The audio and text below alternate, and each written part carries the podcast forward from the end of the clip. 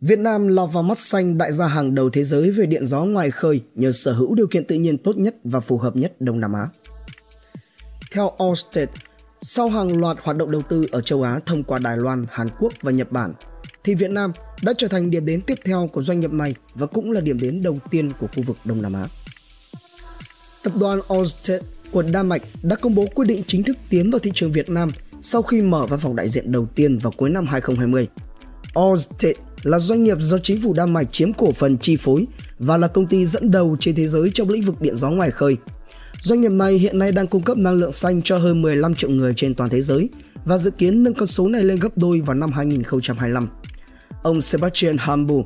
giám đốc Orsted tại Việt Nam đánh giá Việt Nam là quốc gia có tiềm năng lớn và điều kiện tối ưu để phát triển điện gió ngoài khơi. Các khu vực như Bà Rịa Vũng Tàu, Ninh Thuận, Bình Thuận là nơi có tốc độ gió cao, tốt nhất trong cả khu vực Đông Nam Á. Thậm chí ngay cả trong khu vực châu Á, thì Việt Nam cũng là quốc gia có những điều kiện tự nhiên tốt nhất châu Á để phát triển các dự án điện gió ngoài khơi với đường biển dài hơn 3.000 km, mực nước biển thấp và tốc độ gió thổi thường xuyên ở mức cao. Ông Sebastian Hambun nói rằng, Việt Nam thực sự có tiềm năng để trở thành một trong những thị trường lớn nhất về phát triển điện gió ngoài khơi trên thế giới trong thời gian tới. Chúng tôi mong muốn được hợp tác cùng với các đối tác địa phương, các cơ quan nhà nước để hỗ trợ Việt Nam thực hiện chuyển đổi xanh, giảm thiểu khí thải carbon và cung cấp năng lượng tái tạo cho người dân và doanh nghiệp.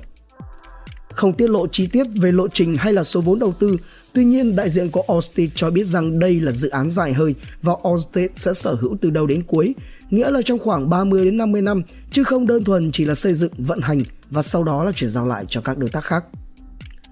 Theo đại diện của Allstate cho biết, các dự án điện gió ngoài khơi xây dựng cách bờ từ 20 đến 50 km sẽ không ảnh hưởng đến hoạt động phát triển du lịch của địa phương hay là việc đi lại của tàu bè.